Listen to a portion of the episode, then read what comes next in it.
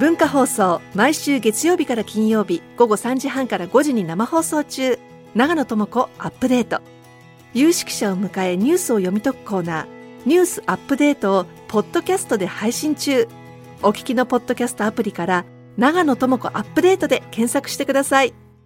ポッドキャストでも配信しています。ゴールデンラジオのメインコーナー大竹メインディッシュ。今日のお客様は東日本大震災の後福島第一原発、えー、福島第一原発の事故を中心に取材取材を続けています。ジャーナリストの木野隆一さんです。よろしくお願いいたします。よろしくお願いいたします、はい、始まる前にお二人で話が弾んでましたあちょっとすみません思わぬことでどういうことですか、うんあの、木野さんが、うん、あのオーストラリアの日本人向けのフリーペーパー、日号プレスという、うん、あのまあ、媒体の,、あの編集部で働いてらしたということがご経歴の中にあったんで、今ちょっと私のその家族のいるパースの話で盛り上がってつい最近もいらしてたとつい最近あのそのパースの隣のフリーマントルというところに2週間ぐらいちょっと友達が住んでるので、家に居候してました。いいな。いやいや世間狭いなと思って。暖かいでしょうねもうすごい暖かかったです。いやね、本当オーストラリアのパースなんてそんなにね知ってる人もいないしね。そうですね。なのにこんな偶然がね、ちっちゃい町ですからね。さて。今日はね、福島第一原発の。取材、福島第一原発も事故があってから12年以上経ってます。経ってしまいましたね。はい。あっという間のような。あっという間のような。しかし、もうこんなに経ってしまったのかというと。両方で、はい、世間ではもうまあ近頃の世間のごたごたもあって、うんはい、いろいろこっちの方がちょっと置き去りにされてる感じもしてますね。そうですね、うん、もう10年経つと僕自身もだいぶまあ、うん、記憶薄め薄まってるところもありますし、うん、ただ今回のあの、夏のからやっている海洋放出に関しては、うん。えー、随分まあメディアにも取り上げられて、ななぜこんなにいっぱい取り上げられるのかちょっと個人的には不思議だった部分もあるんですけど、はい、こんなに話題になると思っていなかったので、そうですか。あまあいろんな呼び名がありますけどもこの番組では、えー、確かいわゆる汚染水いわゆる処理水と呼ばれているものっていう表現の仕方でこの番組ではお届けしてたと思うんですけど、はい、あの大体たまに間違えたりしてましたけど、はい、まあ、でも、まあ、言い方難しいですね。難しいですね。はい、これはこう木野木野さんはどんなふうに、えっと、僕自身はその処理水と言ってしまうと、本当に、まあ、何も含まれてないきれいなものみたいなイメージにちょっとなってしまうので、えまあ、処理汚染水みたいなちょっとね、もうちょっと無理やりですけど、言い方をしてますね。うん、で、はい、汚染水って言ってしまうと、まあ、地元感情も含めていろいろ、まあ、圧力もあるのと、まあ、確かにその高濃度のものではないのでというものもあるんですけれども、まあ、ちょっとその中間を取った、はい、ものです。どういう理由でこれを海洋放出するに至ったんですか？基本的には、えーまあ、敷地に今、写真でよく出出ますけれども、はい、タンクがガーッと並んでいて、はい、えー、であのタンクの置き場所がもうないというふうに東京電力と政府は説明をしています。ね。でまあ、置き場所がないので、まあ、極端な話ですけど、そのじゃあ溢れるのがいいか外に管理しながら出すのがいいかどっちがいいかというこうなんか悪魔の選択のようなものをこう迫ってるようにちょっと思いました。うん、あのタンクに貯めておくのは復興の妨げみたいな意見もありましたよね。はい、はいいやあれもちょっとよくわからないんですよね、はい、なぜそういうふうに思われるのか、あのまあ、確かにそのタンクがあって目立つので、うん、えー、目立つ上になんかあそこにこう、高濃度の汚染水が入っていると、まあ、不安に思う人がいるのかもしれないですけど、うん、もうそれはきちんと管理すればいいだけの話であって、あれあれを逆にそのあれをじゃあなくせば復興が進むのかみたいなこう言い方をするのはちょっと違うんではないかなと思いますね。えー、減らせばいい敷地がないんだみたいな言い方もありましたけど、はい、あの結局今えっと、最近もまあ話題になってますけど、あの福島第一の溶けちゃった燃料、うん、えー、1号機から3号機まで、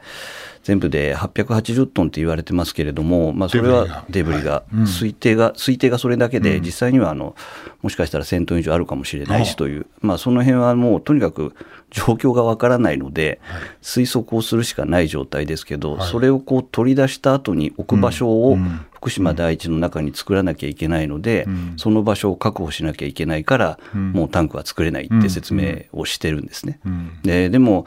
いつどのぐらい取り出すかなんていう話は全然具体的になってないですし、今直近で取り出す計画が、まあ、東京電力が出している取り出す計画がありますけれども、まあ、当初は多分1グラムとか2グラムとか、はい、そんなもんこう耳かきでこそげを落とすようなものなんで、それに対してその、優先度を考えると、それを最初にあの最優先で場所を確保するっていうのは、ちょっとその話の整合性というか論理性というかロジックがなんかよくわからないんですよね。国はこれを放出し続けるってことを、はい、それはデブリを処理するまで続くっていうことになりますよね。デブリを結局その事故の直後に国と東電で30年から40年であそこ福島第一を廃炉にするという計画を作って公表してるんですけれどもそれまでにえー、汚染水タンクは全部なくさなければいけないという言い方をしてるんですね。はあ、ただ、デブリに関してはあのー、全部取り出すというふうにはまあ言ってはいますけど、うんはい、その後にじゃあ、あそこで汚染されてるのっていうのはそのデブリだけではなくて、はいはい、建屋含めて全部なわけじゃないですか、はいそで、ね。うん、それをどうするのかというのは彼らは一切説明をしてないんです。だからそこにそのまま残すのか、うん、全部更地にするのかということは言及をしてなくて聞いても答えないんですね。要するにあそこがどうなるかわからない。しかも30年40年という目安っていうのはどうなんですか？だけは言ってるんですけど、うん、僕があのもう聞いたのはえー、78年前ですけれど、うん、当時から経産省の中には、うん、まあ、要するに30年から40年っていう期間についてはそれ以上長くなるとなかなかこう人にイメージがしにくいので言えないと。だからとりあえずそのぐらいかなみたいな。ぐらいな根拠ぐらいしかないです。逆な言い方すれば、はい、一世代が交代するっ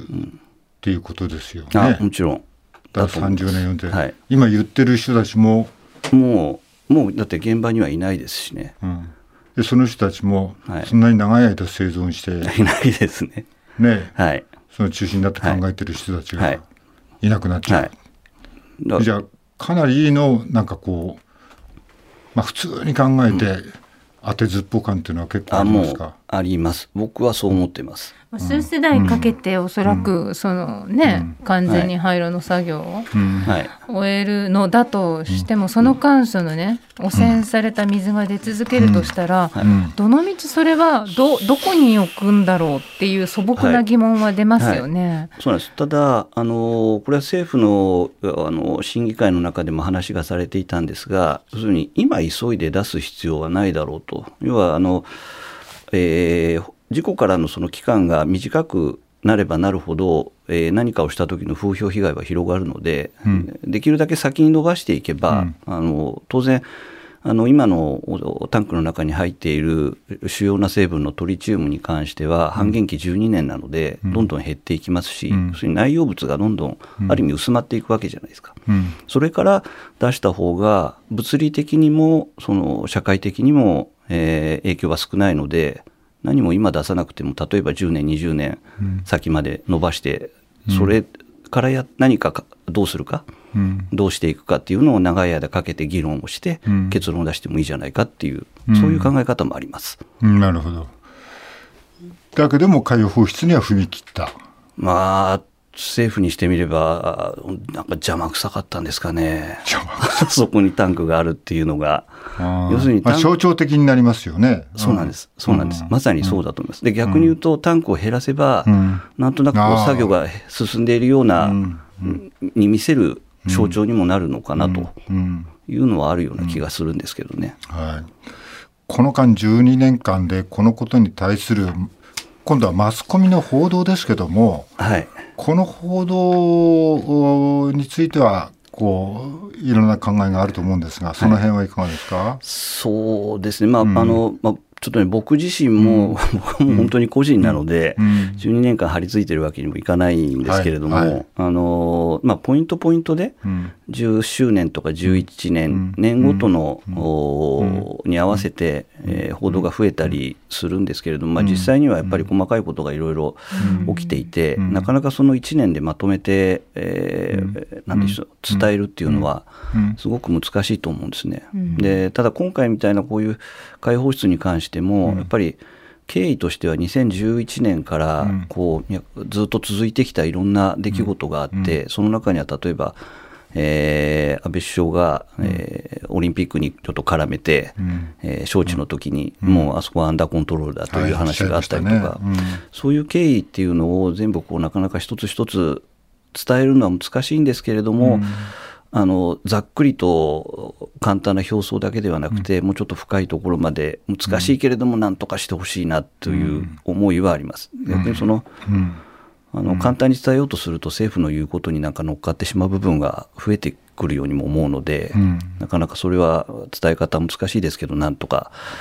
ならないかなというふうには思います。世界では、まあ、いろんな国ありますけども、はい、この放出に関してはどういうふうに捉えられているんですか、はい、えー、っとすみません、全部を見入られているわけではないんですけれども、うん、あの例えば、えー、原発に関しては厳しい目を持っているドイツでは、はい、あの基本、その希釈、薄めて何かを出すというのは、うん、あの認めてないのでで、それは法律的にも認めてないですっていうのを、うん、えー、ドイツの、えー、関係する省庁のホームページに、まあ、一応、その一言、言葉としては出しています。ただあのやっぱりこれは他国に対して、うん、えー、あんまり突っ込んだことを言うと、なかなか干渉みたいなことにもなってしまうので、え表立って批判している国というのは、あんまりないかなと。なるほど。ただ太平洋の島々のところでは、やっぱりまあ批判的な見方はあって、うん、えー、ちょっともう少しななんとかならないかという意見も出てます。うん、なるほど、えー、目をちょっと別の方に向けてみたいと思いますけども、地元、はい、地元はこう女性が進んだというニュースが伝ってきて、ここ住めるようになりましたみたいな話がマスコミから出てきますが、実際はどうなんですか、これ。えっ、とですね、これはあの確かに除染はしていて、うん、えー、まあ、下がってはいます、当然。うん、ただその、まあなんて言うんでしょうあの避難指示が出ていた区域に関しては、やっぱり下がりきらないところもあって、うん、えー、あるので、まあ、そういうところは限定的に避難指示解除をされたりとかいうような対応にはなっています。でただその下がる下がらない以前にもともとのその避難指示を解除する基準が今、年間20ミリシーベルトっていう基準があるんですけれども、それでそこを下回れば解除するっていうふうになってるんですけれども、まあ、一般の人たちのその被爆の上限基準って年間1ミリなわけですよ。そうでしたよね。20倍ので解除してるんですね。はい、で政府は、まあ、あの事故の当初から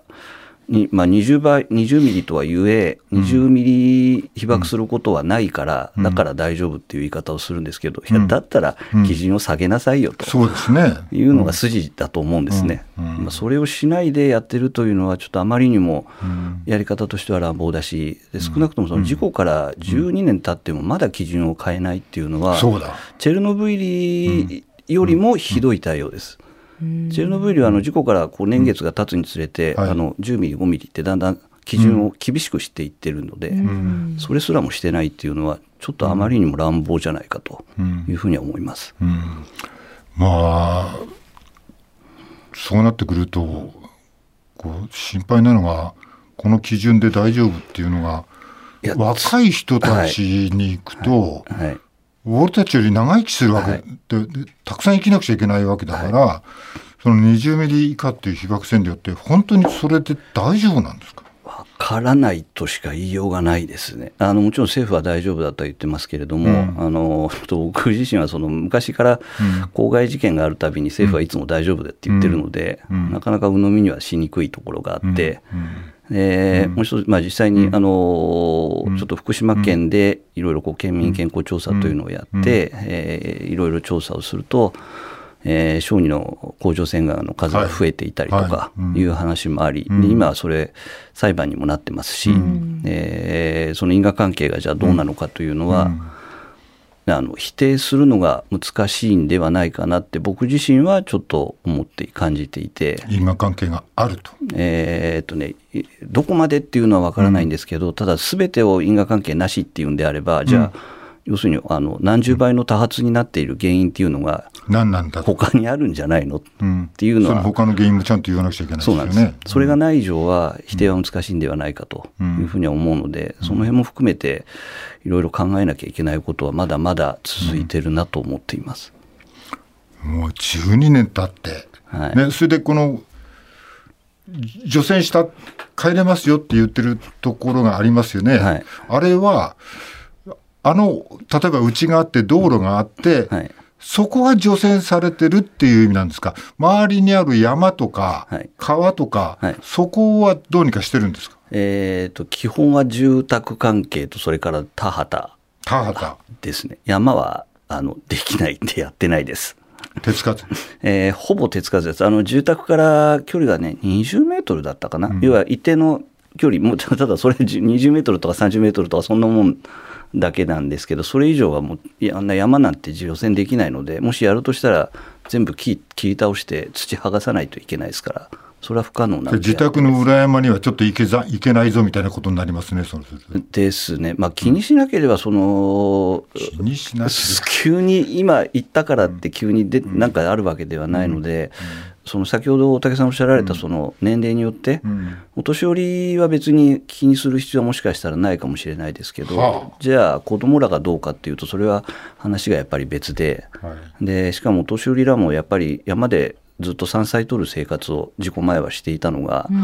山菜の中にはやっぱ極端に高いのもあるので、うん、そういうのはキノコとか？はいキノコとか、うん、そういうのはやっぱり不安だとしたら同じ生活ができないわけじゃないですか事故前と、ね、それはちょっと厳しいと思うんです。酷だと思うんですね、そうですね、川は大丈夫なんですか？川もあの汚染あります。やっぱり。で川魚はやっぱりそれなりにあの藻とか周りのい。ろんなもの食べるので、濃縮してそれなりに汚染がある川魚も出てます。今も川魚取っちゃいけないとこってあるんですか？えーと、基本的にはあんまりあの自由には取って食べていいような状態にはなってないと思いますけどね。あちゃんと区域決まってる、まあ、もちろんその個人で別にまあ取って食べるのはまあ自由だと思うんですけれども、自由って言われても。自由って言われても。中にたまにこういうのがありますよっていう、うん、あの、あっちはどうですか？あの、漁師さんたちは、はい、あんまり賛成してませんでしたよね？海洋放出に対して。福島県の県漁連は最後まで反対してますし、今でも反対してます。今でも反対して、はい、それを、あの、無視して流してるっていうことなんですか、はい、そうです。あの福島県は結局事故の後にいろいろ経緯の中で東京電力からえーまあ、関係者の合意なしにはいかなる処分もしないという約束を取り付けて、うん、紙にも残ってるわけですね。うん。うん、にもかかわらず県漁連福島県の漁連が、うん、えー、賛成をしてないのに、やっぱり強行されたというのは非常に反発が強くて、はい、今でもあの厳しい状態にあります。あのなんかこうあれは風評被害みたいな言い方で、はい、あのそこの福島の漁港に上がったやつは心配だけど、なんか他の漁港に 上がっちゃえば大丈夫みたいな話も聞いてますけど。いやもうななんつうんですまああの確かにその水揚げの場所自体は水揚げをしたところがあれ産地になるんでしたっけ？だからちょっとそのどこで取れたかっていうのはまあ別だと思うんで確かに風評被害は風評被害っていう形かもしれないんですけど、でもそれ風評被害っていうよりそれを海に流すことで実際にあの買い控えが起こる可能性っていうのはやっぱ出てくるわけでそれを風評被害と言ってしまうのはどうかなと。個人的には実害だと思うんですけどね。なるほど、うん、風評じゃないぞと、はい、実害があるんだと。ようにもちょっと感じます、その辺は。これに対してまあいろいろ政治絡みでしょうけど、うん、中国はめちゃくちゃ厳しい判断を下してますね。中国は厳しいですね。うん、でまあ、ただその言う気持ちが分かんなくはないのと、もう一つはじゃあ仮にですけど、中国が同じことをしたら、日本側はどう反応するんだろうって思うと、相当厳しい言い方をするんじゃないかと思うんですね。立場が逆なら。だからあのあちらの反応が、に対してその全面的に否定するっていうのはちょっと僕はしにくいと思うんですね。ちょっと過剰だとは思うことはありますけどでも多分立場逆ならこちらも過剰反応はすると思うので。あの町場に溢れているホタテが少し安いらしいです。マジですか？がんちょっと食べてみます。多分味変わんないと思うんで。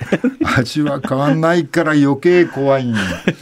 ですよね。蓄積はまずいと思います。はい、えー、東京電力福島第一原発の廃炉が最重要課題で福島復興のキーと話していました。これは斉藤経済産業大臣が福島県庁でお話になっています。この灰色に定義があるのかしらと思うんですが。いや、そうなんです。ないんですよね。先ほども言ったように、あそこを更地にするのか建物を残すかも決まってないですし、でまあ、その、福島の廃炉がキーだというんであれば、はい、まず廃炉がどういう形なのかを示すのが筋だと思うんですけど、それをごまかしたままというのは、やっぱり、あのまあ、いろんな面で都合の悪いことが政府側にあるんだろうなと思うしかないです。